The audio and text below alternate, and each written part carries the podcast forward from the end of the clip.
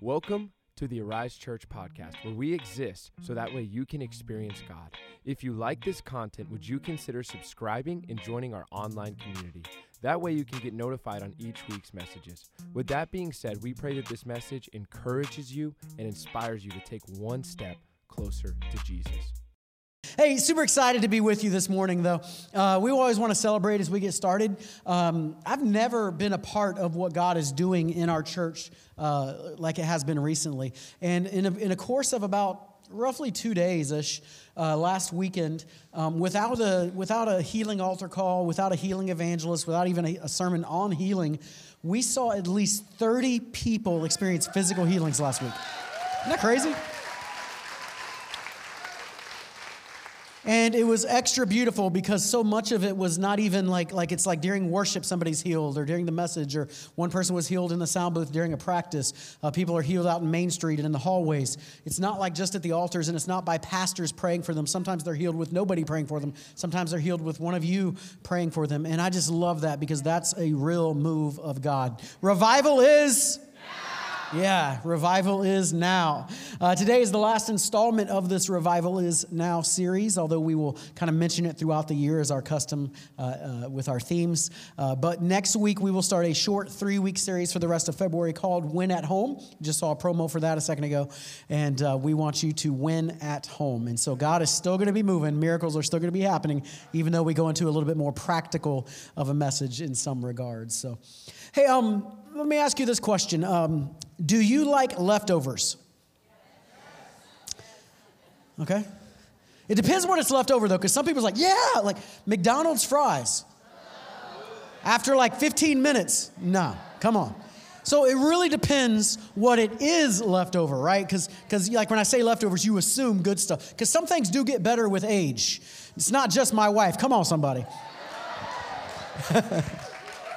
Some things do get better with age. You know, chili gets a little bit better. Uh, uh, um, uh, lasagna and, and frequently Italian food in general gets a little better when it's. And my favorite, though, my favorite is banana pudding. My gosh. Some, somebody, somebody reached out, um, or, or uh, this in the last week, like, I don't eat banana pudding very often. It's not made very often around me. Uh, but, but two different people brought banana pudding for events that were going on here this, this week in our church. And I just want to say, praise God. I'm just putting it out right now. Every time we have those like events where it's like, hey, bring a dish or whatever, somebody needs to bring banana pudding. God is in the banana pudding. My sister, she watches us online. Hey, Brenda. My sister uh, watches us online. She makes what I think is the best banana pudding. She makes amazing banana pudding. And uh, I always tease her because I'm like, you need to make it like two or three days in advance before you actually want to serve it. So if it's Thanksgiving, make it like, you know, Tuesday and let it sit in the refrigerator until Thanksgiving on Thursday. Because banana pudding is one of those things. Like if it sits in the refrigerator for like two days or so, like I don't know what the expiration, I'm sure there's some point it's too long. But when it sits there for a couple days and it gets all gooey and all that, like, come on, y'all. Come on. I'm like, I'm down with some banana pudding. Um, I'm going somewhere. Some of you are like, why are we talking about banana pudding? That sounds like a Southern Baptist thing, like, you know, fried chicken and banana pudding. Anyway, because sometimes the leftovers are the best part. Uh, sometimes the leftovers get turned into things, like things from the past get brought into the future to get turned into things. Like we, we make quilts and things like that out of leftovers. Some of you had family members who would make quilts. Uh, Melody Snyder, uh, one of our admins, and, and many of you know Melody, go to the marriage conference, you'll meet Melody and Brian. Uh, she made a, um, or had this made, a, a quilt, a blanket out of all of our old Arise t shirts that she had. Like if you've been a part of Arise very long, you know, like we will we will fill your wardrobe. Like like we are a t-shirt church, man. We got and now we got shoes and hats and stuff too. So I'm waiting for like the belts and suspenders. I don't know. Um, but but I thought this was a cool idea, right? All these old shirts. She actually has two of these. She has one that's this one for kind of our main church shirts, and then she has a whole another one that are next gen shirts from kids ministry and youth ministry from different things that has gone on. I just thought that was really cool because um, when you when you see this, you the, the things of the past, the the remnants, so to speak, of the past, become pictures of the future. It's it's a remnant's kind of that that little thing that's left over that if it's properly stewarded can become that thing all over again. Um, and we see this. Sometimes the remnants can be incredibly impactful because remnants can be a symbol of what once was and a picture of what can be I love the movie The Patriots, one of my one of my top movies of all time. Love that movie. And there's a scene that's kind of a subplot within that movie of Gabriel Martin, who's pictured here. It's uh, uh, Heath Ledger, um, the son. And after a battle, he picks up that American flag, and the American flag is tattered and it's worn, and it's got holes all in it from bullet holes, and it's got rips all in it and tears and and such. And he picks it up, and throughout the movie, you see him with needle and thread sewing it back together the remnant of what once was, putting it back together, fixing the holes, fixing the tears, until that amazing scene at the end of the movie where the father, after Gabriel's been killed, the father, father Benjamin Martin, then starts going into battle carrying that flag that his son had put back together. Remnants are like that. They, they become these symbols of both what once was and what can be in the future. I mean, history is like that in general. History is typically repeats itself in so many ways. And if you want to see the future, just look at history in so many ways. And, and when we talk about remnants, and I've been throughout this series mentioning remnants over and over and over and over because remnants are key to the revival and the awakening that God is going to do. And, and I want to unpack that and go in a lot of depth this morning about the remnant, give you some uh, uh, um, uh, an actual example of a remnant. But I just want to ask this question as we get started: Is is there still a remnant of God's true people left today? I'm glad five of you are in agreement. Uh, you say is still a remnant of people who are unashamed of the gospel. People who may be small in number, but they are large in faith.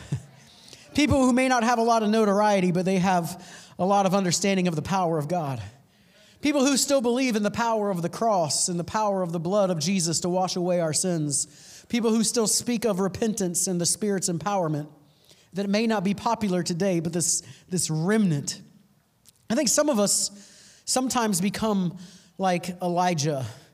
Elijah, you see this situation play out where the government was now against him and they had walked away from their faith in Yahweh, Jehovah God. They had walked away from them and, and now the government is chasing him down. And Queen Jezebel, who's maybe the most powerful person in, in that context because she was more powerful than her husband because her husband just did whatever she did. So she starts chasing him, and he feels like the whole world is against me. Everything is against me. And, and, and, and, and in my opinion, I think he had been watching too much CNN and Fox News, and like everything is going wrong. The world is ending. America's going to pot. Israel's done with. And, and all this has been going on, and, and, and all this. And, and now China's sending blimps or, or, or, you know, balloons over us, whatever. And like everything's just falling apart. And, and he has this whole little hissy fit in the book of, of, of uh, 1 Kings, you see it, uh, 1 Kings 19, and he has this little hissy fit. He's like, God, I'm the only one left. It's just me, just me. And he finds himself in this depression because that's what happens when you watch too much news. It's not a sermon if I don't preach against the news at least once every Sunday. And yet, y'all still watch it all the time. Anyway,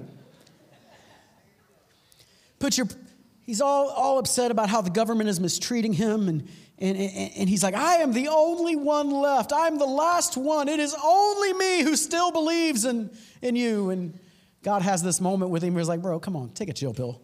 Like, like, I need to give those away again. Years ago, we gave away chill pills in the church. I need to do that. I need to do that again.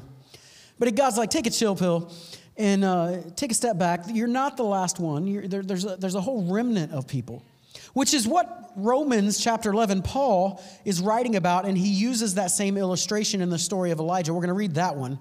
And Paul writes to the Romans who are in Rome, obviously, and he writes to them because there's the there's like a little tiff between the people because you have the the the, the Jewish Christians who got saved and they're bringing their Judaism with them into Christianity, kind of like Messianic Jewish today, which is has some beautiful uh, parts of it.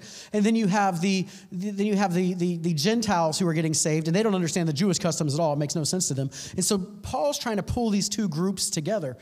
And he does it in some of the most beautiful theology in the New Testament. In fact, Romans chapter 8, go read it at another time, is sometimes referred to as the Great Eight, because Romans chapter 8 might be the most important chapter apart from the Gospels in the New Testament. Beautiful theology throughout the book of Romans. But he's, he's writing to them, trying to figure out, trying to teach them these things. And, and he's talking about how God's people through years have rejected God they might have kept the name Jew, but they had walked away from actually the practices of God, which doesn't sound unlike to me many people who would claim Christianity but don't actually practice anything within Christianity. And he's using that as an example.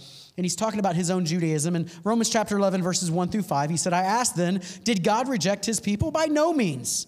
I am an Israelite myself, a descendant of Abraham from the tribe of Benjamin. God did not reject his people whom he foreknew. Don't you know what scripture says in the passage about Elijah? How he appealed to God against Israel? Lord, they have killed your prophets and torn down your altars. I am the only one left, and they are trying to kill me.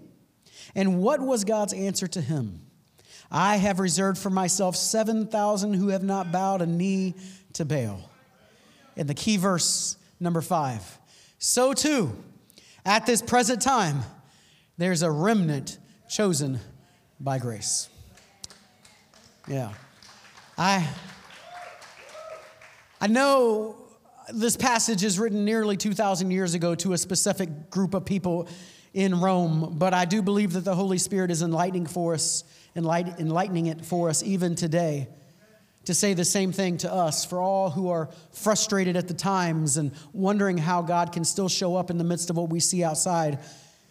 And he's saying, So too, at this present time, there's a remnant chosen by grace. I know that across America, and I'm not going to beat up on people too much, but I do have to paint this picture. I know that across America, there are plenty of people who have accepted a watered down version of Christianity. They, they have a form of Christianity that lowers God's expectations to their own truth, their own ways, their own desires. It can be said that they're not actually interested in truth, they're interested in being reassured that their truth is truth. They end up creating God in their own image rather than creating them in, or, or changing themselves to fit God's image. They've been told that Christianity is just praying a prayer and getting to heaven when you die. There's no spiritual formation. There's no life change. There's, there, there, there's, there's none of that. There's no kingdom of God in their lives. And so oftentimes people abandon the call to take up their cross and actually follow Jesus. We take on a name of Christianity, but we don't have the practices of Christianity. And when we do that, we end up being superficial, superficial and shallow. We end up becoming consumeristic. And we eventually create a heretical version of Christianity that doesn't resemble the New Testament whatsoever. which is our standard, not the person next to us, as I talked about last week. Forgive me, I've been under the weather, especially today. And, and it can leave us in this position of looking around going, Am I the only one left?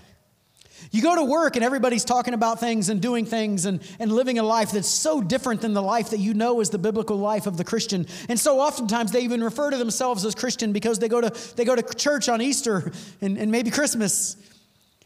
And it can feel like, am I the only one left? Because the odds are against us. If, if we were playing cards, I'd want to fold about now because it's just not going to win at this point. But I want to tell you that there is a remnant. Even in this present time, there is a remnant. You are not alone. Not all people have rejected the actual true biblical message. There is a remnant of people who still believe in the power of the cross who still believe in the Word of God in the Bible, who still believe in the blood of Jesus Christ and the salvation of sins, who still believe in prayer, who still believe in the Holy Spirit, and who still believe that Jesus Christ rose from the dead on the third day and has the power to change us from the inside out. There is still a remnant of people who are faithful to the call of God amidst opposition. Remnants who are strong, even when all hell breaks loose against them, they remain faithful to the Lord. They have crazy faith, stubborn faith, unwavering, unrelenting, ridiculous faith that when all hell is coming against them, when life's storms start rushing against them, they remain standing. They may have scars, but they are still standing. Those who cling to the vine because they're the, they're, they're, the branches clinging to the vine no matter what comes their way. These are the people who look like a weathered sea captain, that their face is tired sometimes and they might look a little haggard, but they say, I am pressing on whatever comes my way and we are moving forward. That's a big contrast to some of what we see in our society today. We, we, we sang a song a minute ago that, that Pastor Jason and I have had many, many conversations about. And, and I understand in the grand picture of the song what it means, but, but I want to be real with you because we are a real church, by the way. Sometimes too real. My wife sometimes tells me after sermons, she's like, that was too real. and we sang a song a minute ago that said, God has never let me down. Come on, really? I know in the grand scheme of things, God's perfect plan will always be true. But if you're like me, if you are honest, you've had moments that it first certainly feels like God let me down. God, I prayed for this person to be healed and they died. It feels like God let me down. And I understand the big picture of that song, but but but sometimes you got to recognize that God will quote let you down because he's not living up to your standard of what it's the thing's supposed to be. And so we end up making a God based in our image.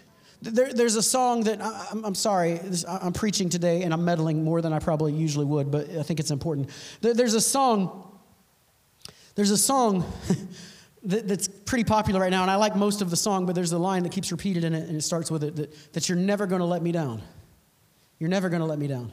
You're never going to let me down. I, I, what if he does? I hope he never does. But I just want to be real with you. What if he does? Because I am sick and tired of mamby-pamby quick Christians that every time they feel like God let them down, they walk away from God. When oftentimes God didn't let them down, the church let them down, some believer let them down, some system let them down, but it wasn't actually God who let them down because their faith wasn't in God, it was in a man. What if God does let you down? You see, there's a remnant that's so caught up in, in, in hanging to the vine. We're so caught up in hanging that, that, that we just can't stop just because it seems like it didn't end the way I thought it was supposed to end. There is a remnant out there that even when God seems to let you down, they ain't going anywhere. Come on, y'all. If you don't believe me, the book of Revelation, as it talks about the end of the world and the Antichrist fighting against others, one of the things the Antichrist fights against is the remnant. it says that they make war against the remnant. And for the record, it'll look like it'll look like God let them down. If you're taking notes, let me give you a few this morning. Number 1, remnants are often forged during difficult times. Remnants are often forged during difficult times. There are a number of examples of remnants throughout the Bible. I want to focus on one because I think it's very relevant to us, and it might be the greatest example of a remnant from their perspective that's in the Bible.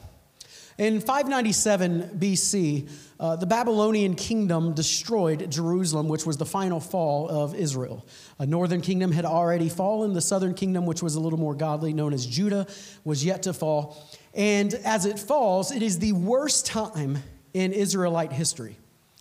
Uh, it is the ugliest time. As you know, when sieges would happen at that time period, they would get around a city or a location and stop anything from coming or going. Therefore, you end up starving to death. And some people were actually resorting to cannibalism. And it was a horrible, horrible time in Israel's history. The worst time in all of Israel's history, and they had some bad times, was during this particular siege in this particular time. And so Nebuchadnezzar, the king of Babylon, goes in and he he, he wins the battle and takes people back into what would be called exile. He brings them back into Babylon. Now, of those that he would bring back into Babylon, his custom, which is a great strategy, was to bring people from the countries that he conquered, because they understand the language and the culture from the country that was conquered. He would bring the best and the brightest into his culture, and then he would indoctrinate them and brainwash them into his culture. So then they would have an understanding of both cultures. So then he would teach them what to do and how to lead those people that were from that place, because they understand both worlds. Uh, it's actually a pretty ingenious plan. And of those that he brought back from exile, there's five of them that you know by name if you grew up in church. Uh, one of them is Daniel. Then you got Shadrach, Meshach, and Abednego. And the other one you might always you might not always put into the setting, but that's Ezekiel, the prophet Ezekiel. All of those were five of the ones that are brought back from, um, from Jerusalem and go into what's called Babylonian exile. Now, from the start, there is all kinds of issues that would make it hard for these young exiles to actually hold to their faith in Yahweh. For one, the, the cultural systems of the day, the understanding kind of broadly was that whatever God was the God of the people who conquered you, if that God allowed your God to be conquered, then that God must be the true God.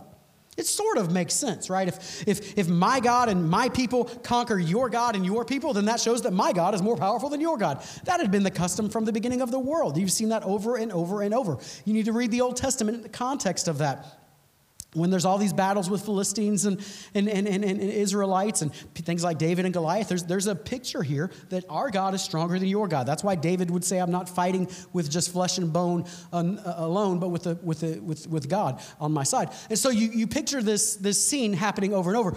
So they, they even start from the beginning behind the curve because the cultural standard said, well, their God must be God. on top of that, they, well, well, let me make sure I do this in order. If you're taking notes, you should have this in your notes. The faith of Daniel was forged, tried, and tested amidst the extreme conditions of Babylon. So all this, this, this practice starts going on. And they get brought into Babylon. Babylon was the most modern city of that time period. It was incredible. You still, to this day, talk about one of the seven ancient wonders of the world, the Hanging Gardens of Babylon. The buildings in Babylon were unlike anything that these young boys had ever seen in Israel. Everything about Babylon seemed better than Israel. in fact, it makes more sense that we should be worshiping whatever God allowed them to create this particular place. And so you see this indoctrination start happening. So, first, they had to learn a new language and study their literature or their God. It's the, it's the Chaldean language. Uh, Daniel 1 4 says he was to teach them the language and literature of the Babylonians. If you want to indoctrinate somebody, get them young and start making them read your language, your understanding of the world. They quickly get your philosophies and your culture. If you, if you really want to make somebody look like an outsider, um, let them not speak the language of the place they're in, right? I've shared this before, but it always cracks me up. Years ago, I was in Mexico doing a mission trip, and, and uh, I speak, uh, you know, a little tiny bit of Spanish, but this older gentleman that I was with didn't speak any Spanish. And um, um, we had been giving away food at this uh, food pantry to people, and we had, I don't know, maybe 20 bags left or something. And so they said, go out on the street, just anybody you see, just give it away. We can't keep it, just give it away. So we go out on the street, and this older gentleman who was trying to speak Spanish walks up to this lady pushing a, pushing a, a, a cart with her, uh, a, a, stroller with her child in it, pushing it. And he walks up to her and he holds up the bag and he says, he meant to say hola, and he said, ole. And I loved it. I watched the whole thing. I laughed so hard because she had no idea what he was saying. But human nature is that you just repeat what's said to you in those moments. And so she said, Ole! It was beautiful. Nothing makes you stand out faster than not being able to speak the language. And so these boys have to first start learning the Chaldean language and culture and understanding the way they do things and be re educated within that system. Secondly, they were appointed uh, portions of food. These were the greatest royal delicacies of Babylon. The problem is that all of them had been offered to idols in the past. And so to eat this food meant that I'm eating foods that were offered to false gods. That was a big time no no within the Jewish tradition. You did not do that. And so, how are they going to respond to that? Now, you have to put yourself into the context, once again, of these young men because they have been in a land of famine now for years, seen the ugliest of humanity as they resort to cannibalism and the grossest things you can think of. And now they get ushered into this amazing place with all of these surroundings, and they're offered the greatest foods you could think of. Banana pudding was no doubt on the menu. I can't prove that, but I'm certain it's true.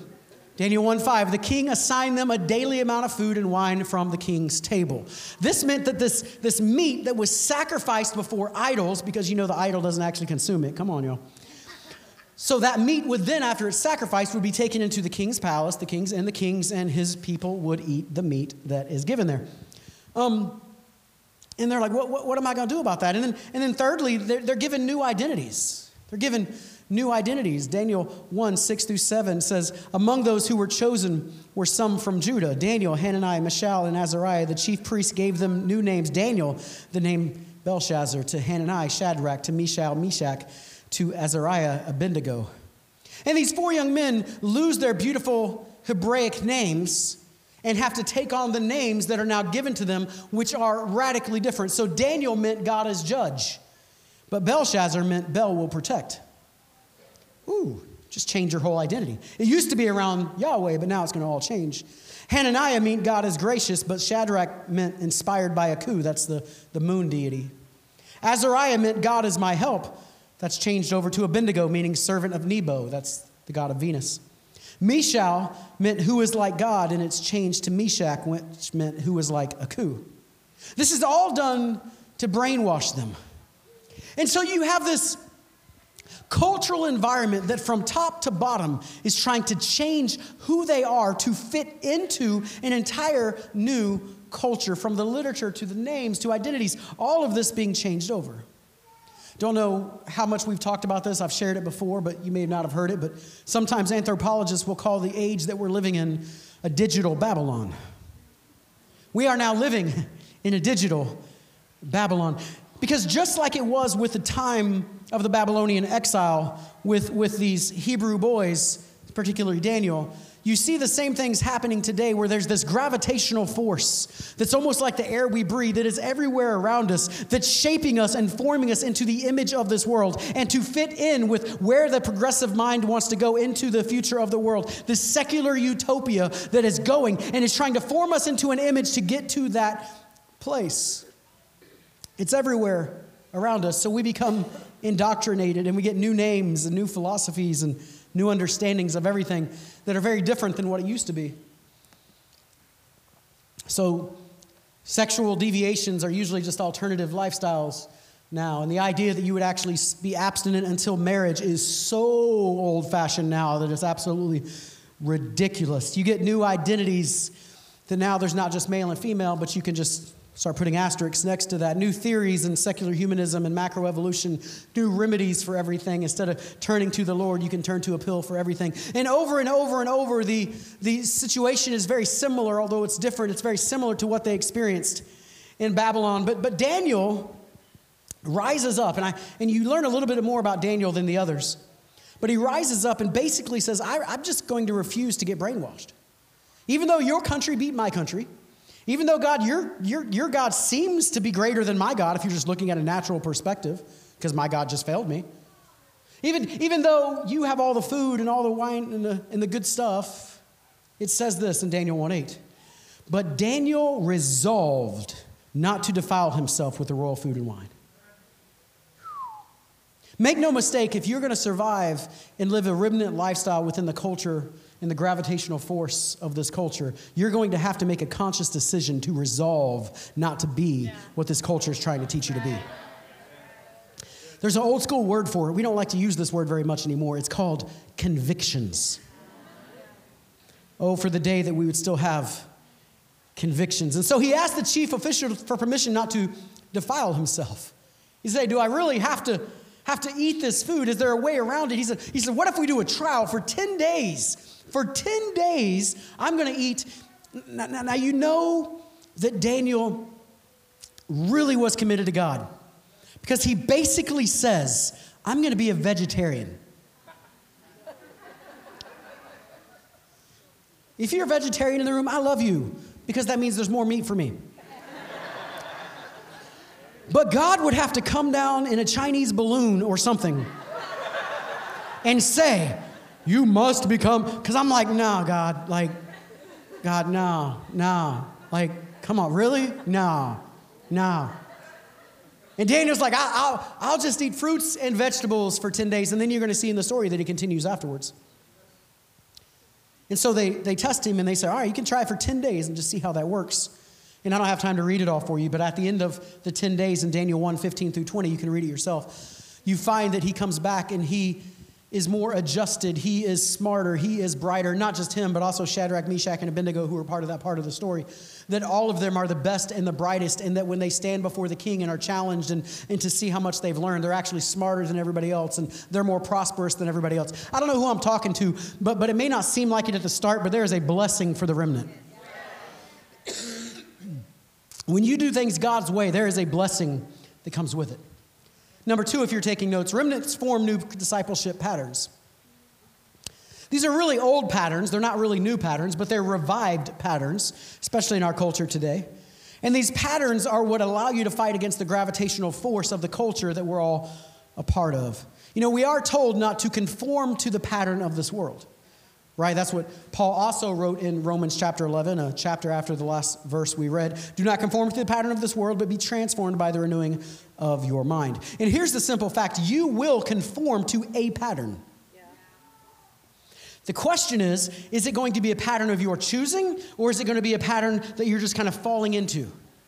You will conform to some kind of pattern. Some people would call it systems. Systems is not a wrong word for this as well, but it's a system, it's a pattern of your lifestyle in all kinds of ways that make you who you are.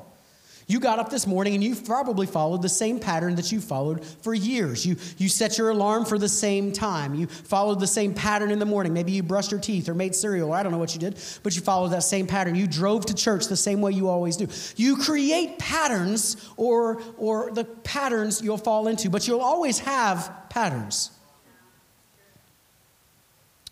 Let me say it this way. Let me, let me say it the other way.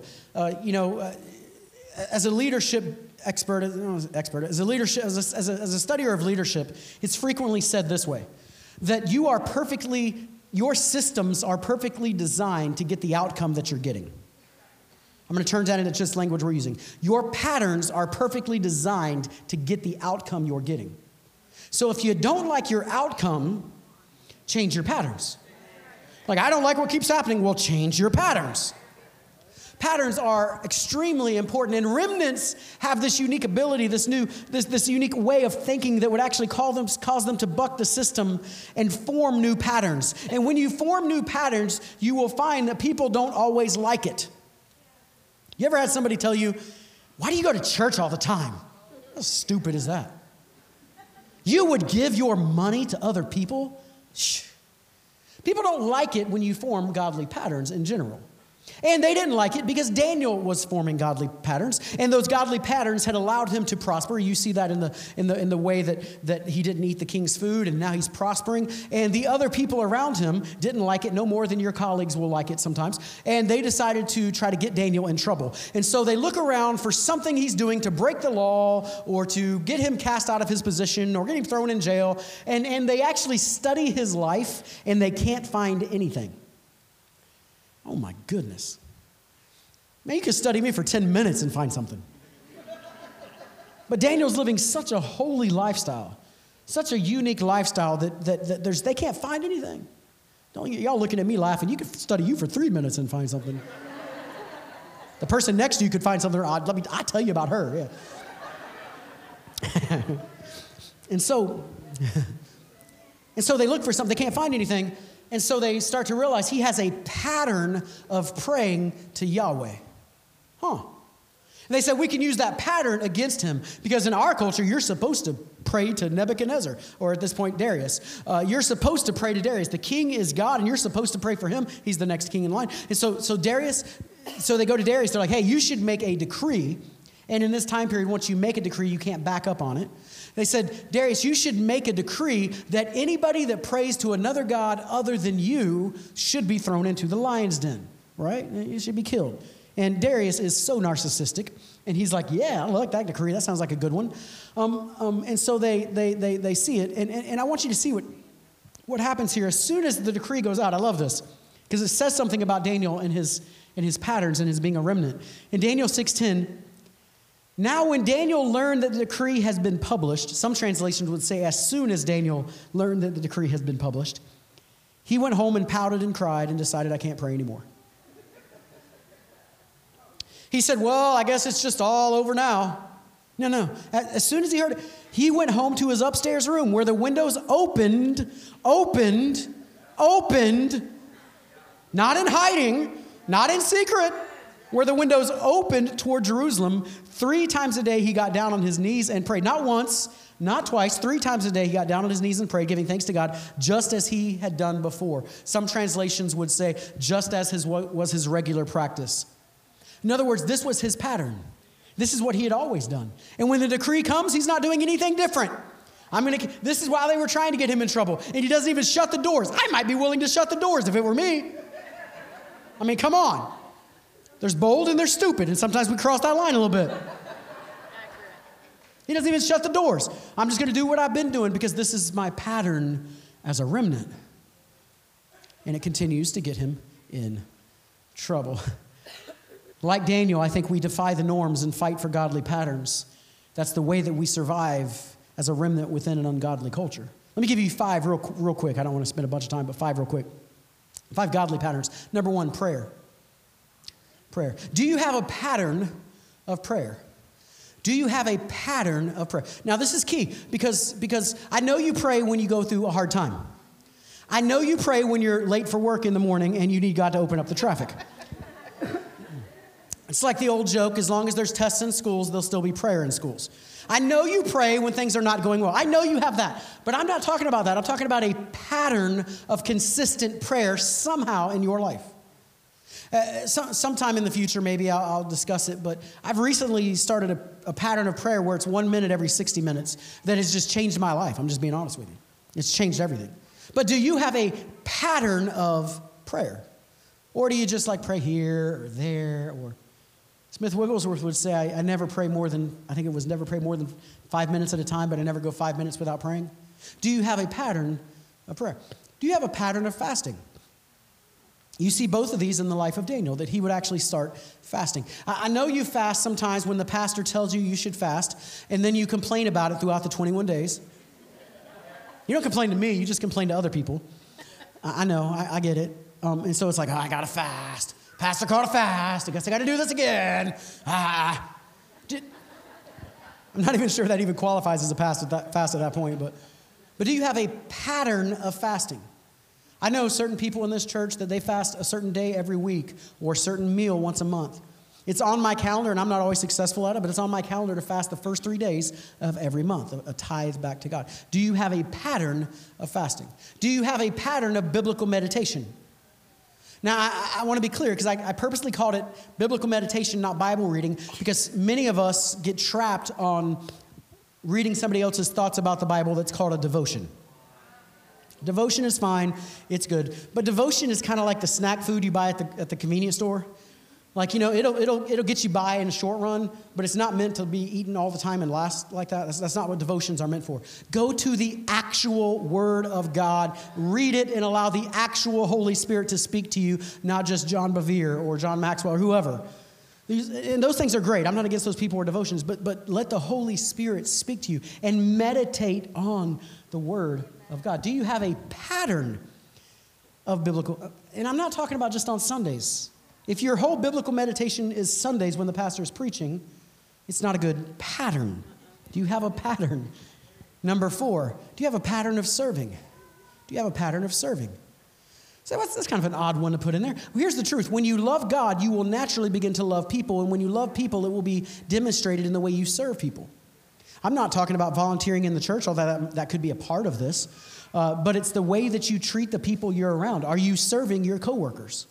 Are you serving your boss? Are you serving that person that you drive by and they got a flat tire and you just were going to drive by, but the Holy Spirit says, no, go back and help them? Are you serving that, that, that little old lady that's struggling to pay her Medicare bill that month or her medicine bill and, and maybe she needs an extra you know, 50 bucks and you can serve them? Are you serving? Is there a pattern of serving in your life? Pattern of serving. Number five, giving. Is there a pattern of giving? When your heart is changed, money is the number one thing in competition with your heart. And as soon as your heart is changed, you will then begin to start giving. And I'm not just talking about the church, that's fine, and, and tithing and stuff like that, but, but, but giving to the people you're around and serving them through giving and helping one another. It'll start to happen as you are a pattern of giving. Um, in our church, we, we have a, really it's a, it's a large amount of first time givers weekly. There was six last week. I don't know the exact number but i would say melody's in front of me. There's probably about on average like one a day. So it's probably in the ballpark of 350 um, you know first time givers a year. That's a lot.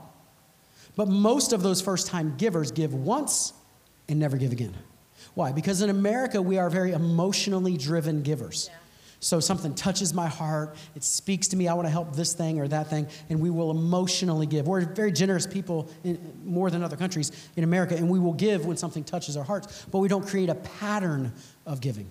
And so you could go a long time without ever giving. And so those are some of them. I, I, could put this up there, but a pattern of church attendance. I almost felt like that should be assumed, and I didn't put it up there. But, but listen, if you're not coming to church, and, nobody's going to be here, you know, 52 Sundays a year. If you're here 52 Sundays a year, take a Sunday off and go to the beach. I'm just being real with you. But, but nobody's going to be here every single Sunday. Um, but do you have a pattern of church attendance, or is your pattern once or twice a month? Now, our church breaks this, but the national standard is once or twice a month, and people consider themselves committed Christians and committed to the church. That's not a pattern of church attendance. And so you end up with these, these patterns that form you into the remnant that God has. And what begins to happen is you form the patterns, and then the patterns form you. First, you form the patterns. And make no mistake, you have to form the patterns. It won't happen naturally, it won't happen by accident. You won't stumble into a pattern. You are going to have to make a conscious decision to form the patterns in your life. And the first step to recognizing that, that, that or the first step to, to, to revival is recognizing that the patterns in our life that have not led to revival need to change, and we need to create patterns that are leading towards revival. Remnant patterns. Here's a big emphasis that I'm going to say repeatedly probably this morning. But wishing for revival is not the same thing as patterning for revival.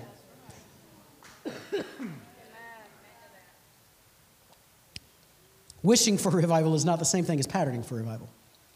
If I talk to Christians, even nominal Christians, they'll all say, Yeah, we need a revival.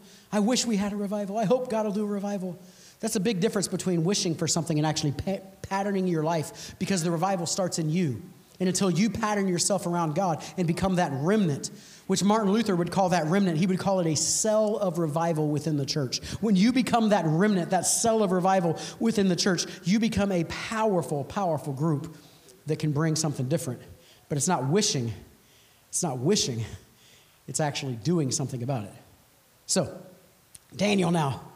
Daniel is, is, is caught red handed because he's not even trying to hide it, because he opened the doors and he's praying out loud three times a day, just in case you didn't hear me the first time or the second time. You got me the third time. And they come in and they grab Daniel and they bring him before the king Darius. And, and, and, and I'm going to preach a message on this one day. It's been in my notes for years. I want to preach a message on stupid things we say that we can't unsay.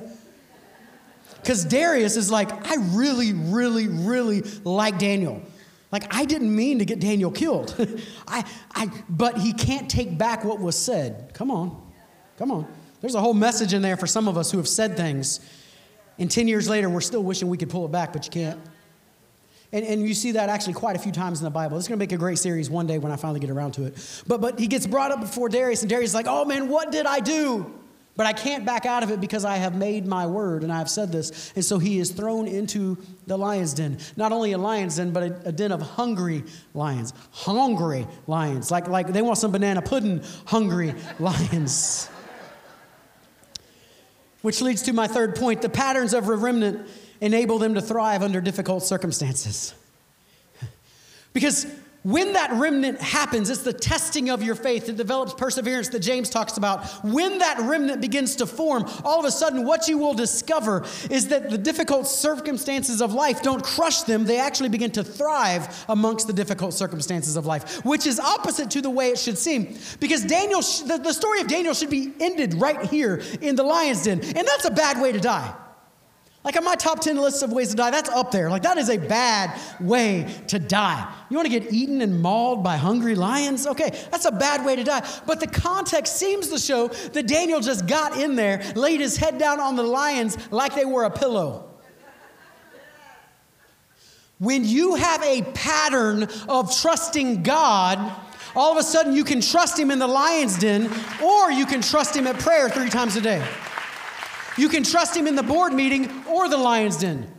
Because uh, the pattern teaches you to trust God at a higher level. That's one of the things that we've done so poorly in the church because we haven't discipled people. So when something like COVID happens, we run around like a chicken with our head cut off. We lose our job. We have this thing or that thing. A storm of life comes to us, and we say, ah, ah, ah, ah, and we look like a military that has never been trained. That gunfire, guns start shooting over our heads, and everybody starts losing their mind, not knowing what to do because we haven't developed disciplines or patterns in our life that teach us what to do in that moment. I can't prove this biblically, but I would argue this. that all he did, he walked into the lion's den and he said, I pray three times a day. It's probably my third time to pray. I'm going to start praying. He just did what he'd been doing. He's just now in front of lions instead of in front of kings. he, he just fell back into the pattern. The pattern will teach you, the pattern will teach you, you something. In fact, in fact, uh, we did a series a few years ago. Some of you still have the, the t-shirts on for it called Extremophiles which is a weird word, but an extremophile is an organism that thrives amidst extreme circumstances. It not only survives extreme circumstances, circumstances where nothing else could be living, but it actually thrives. And I believe we are living in a country right now where you can thrive even amidst the extreme circumstances that are thrust upon you in this world if you will put the Lord first. Daniel thrived that way. Daniel thrived that way. Let me connect, uh, let me connect a Christmas dot for you real fast. How much did Daniel thrive? You go 600 years later. 600, that's a long time. 600 years later, wise men come from the east to visit Jesus in the Nativity, right? Where did those wise men come from? Historically, it's believed that that's still the legacy of Daniel, who were teaching people about the Word of God and the Old Testament prophecies 600 years later, these people who are not even Jewish are still testing what Daniel had to say and following a star. Six, you are influential at that point. We can't even mo- name most people that lived 600 years ago today, and we have technology. But they come 600 years later looking for Jesus. That's, that's influence. He thrived amidst the pressure. And so he's laying there with the lions. I heard one preacher say it this way. He said the reason Daniel couldn't get eaten in the lion's den was because he was all backbone. I think I shared that a few weeks ago. All backbone. So he's, he's in the lion's den and he seems to go to sleep.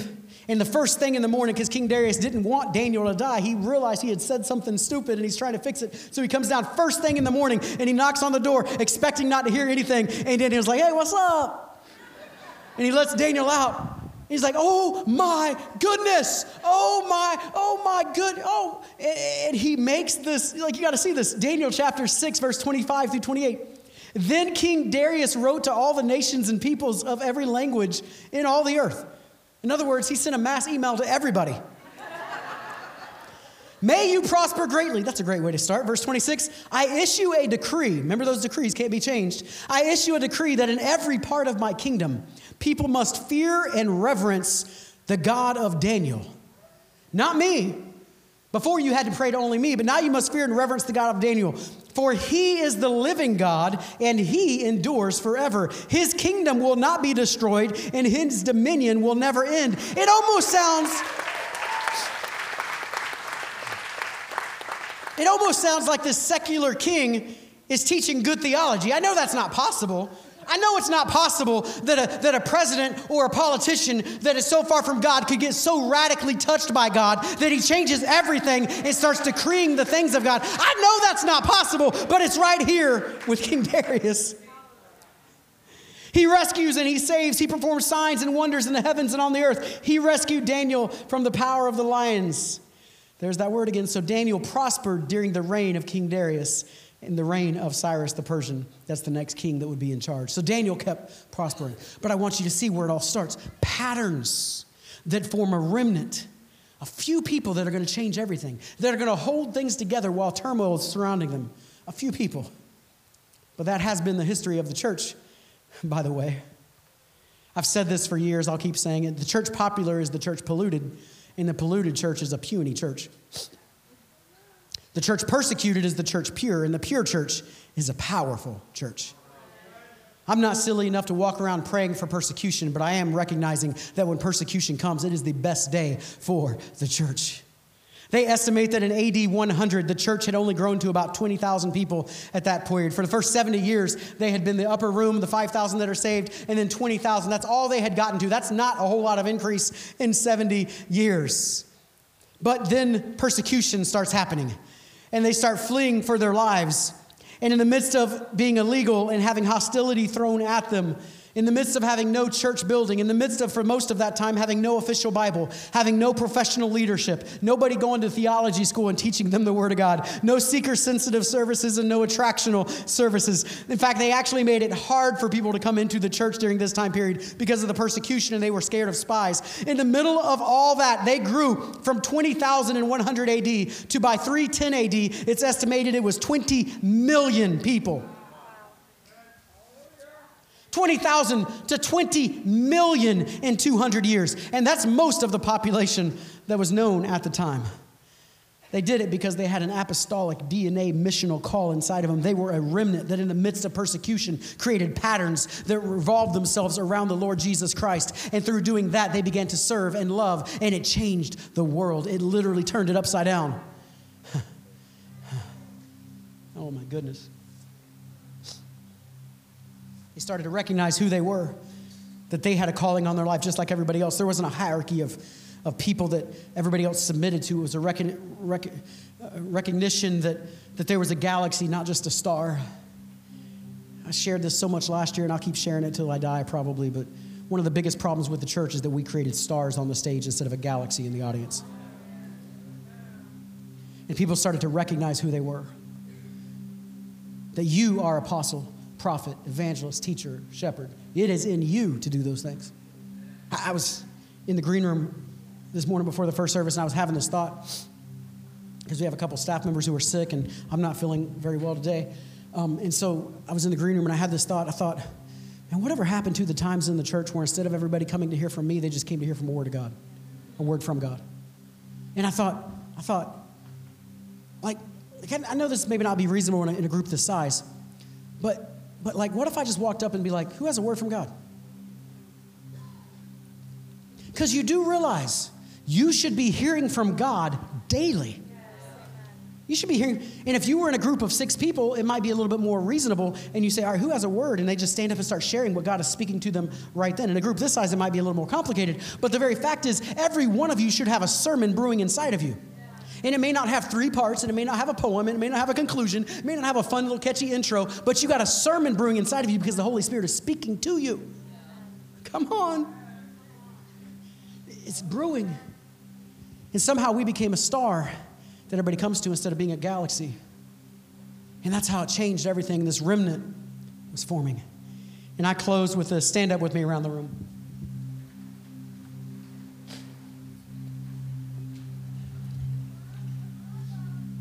It's time for a remnant uprising. It's time for a remnant uprising. A few years ago, I did a series called I Am Remnant, and I stole some of the stuff from that. I, I just want to repeat some of it for you again. Because when we talk about being a remnant, I'm not talking about me or us, I'm talking about you. We got to make it personalized, we got to make it individual. My friend Pat Schatzline wrote a book called I Am Remnant. We did a whole series called I Am Remnant, not from the book, but just from the idea. It's time for a remnant uprising. It's time that a group of people rise up and say, I am faithful. Yeah. I am going to be righteous before God instead of trying to be cool in the world. I am able to do everything God has called me to do. I am going to be obedient to the word of God. I am hungry for more. I am dead to sin and alive in Christ. I am called and empowered by God. I am a missionary to this world. I am God's man or woman positioned in the place that I am to be an ambassador for Christ everywhere where I go, and I will speak what He is speaking to me. I am a carrier of Christ's kingdom. I believe it might be old fashioned, but I believe in the power of the cross. And maybe we don't like to talk about it anymore, but I believe in the power of the blood. Maybe it's a little gothic and a little nasty, and some people don't understand it, but they need to because it's only the blood that saves us. And somewhere there's got to be a remnant that starts talking about the blood again. I believe in the Bible as the Word of God with the authority and inspiration of God to change my life as I read it and to speak to me on God's behalf. I believe in prayer. I believe in the empowerment and the empowering and the, in the infilling of the Holy Spirit. I believe in the church being a righteous agent around this world. I believe in Jesus Christ is still the answer to every sinner on the face of the planet, and He can break off every stronghold.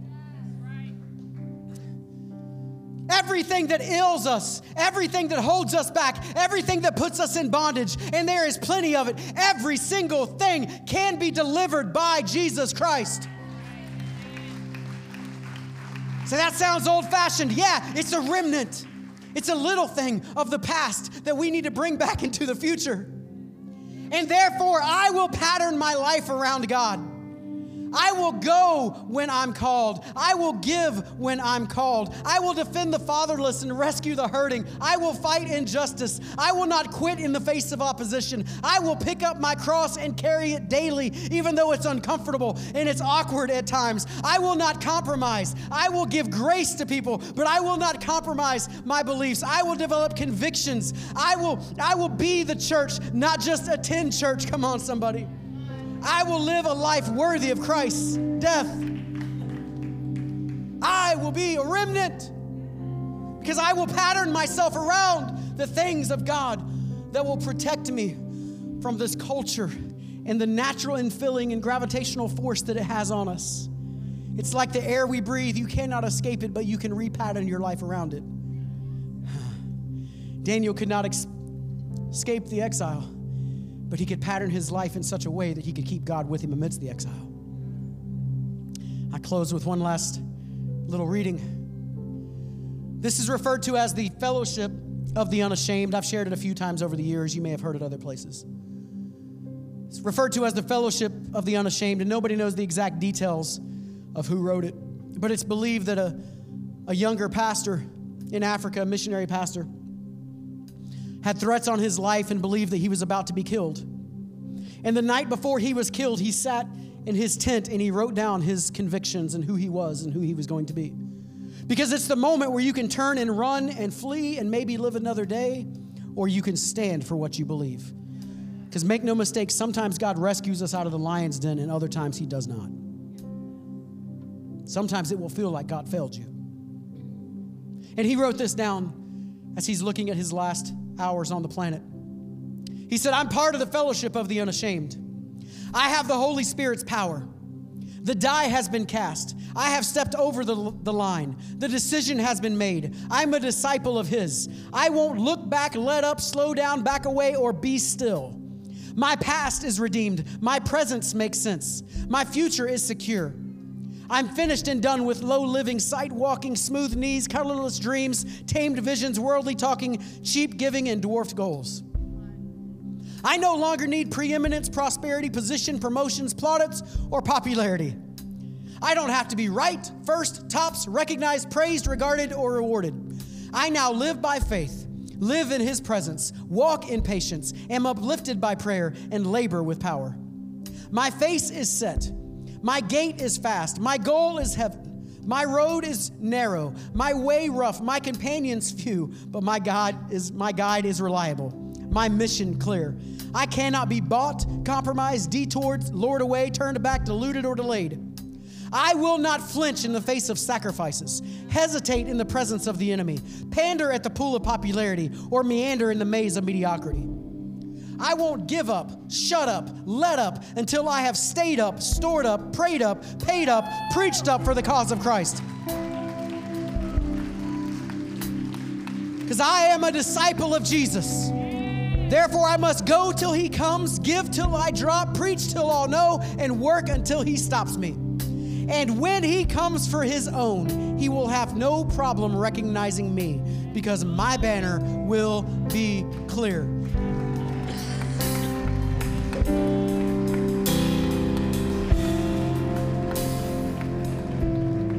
You see, there was a time in the church where we called people to the standard of the Word of God.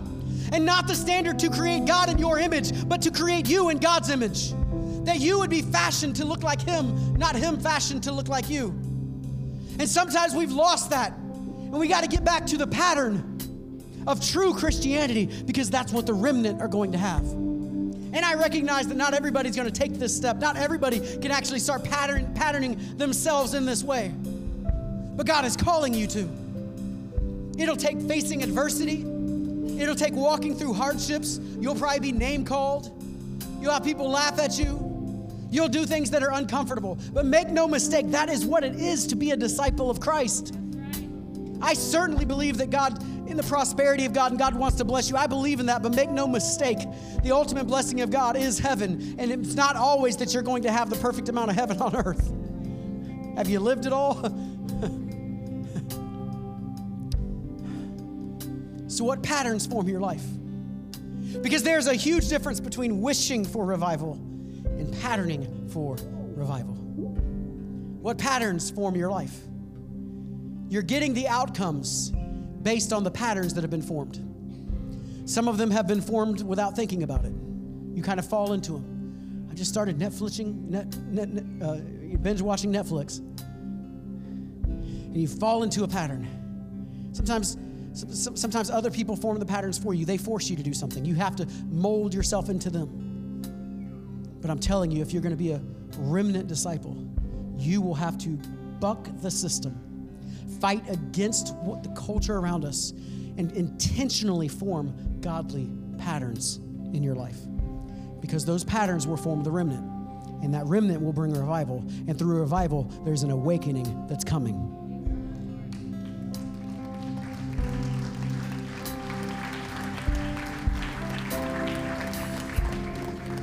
So, as we wrap up this whole series, Revival is now.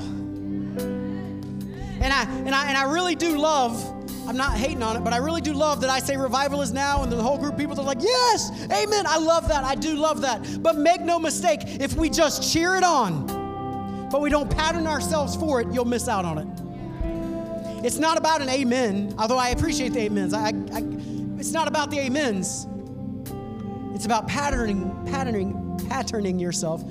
Sorry, my head's all stopped up patterning yourself for the revival that God has coming. Thanks for listening. If you enjoyed this podcast, would you consider subscribing? If you were moved by this message, we would love to hear your testimony. Please email it to amen at myarisechurch.com. I pray you leave here feeling encouraged and inspired. We'll see you next time.